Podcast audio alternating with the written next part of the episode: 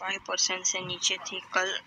ऐसे अपडेट्स आ रहे थे कि प्राइस ग्लोबली बढ़ने वाला है लेकिन आज का फाइव परसेंट से वेदांता की प्राइस नीचे है इस बारे में आपका कहना है मुझे कमेंट में जरूर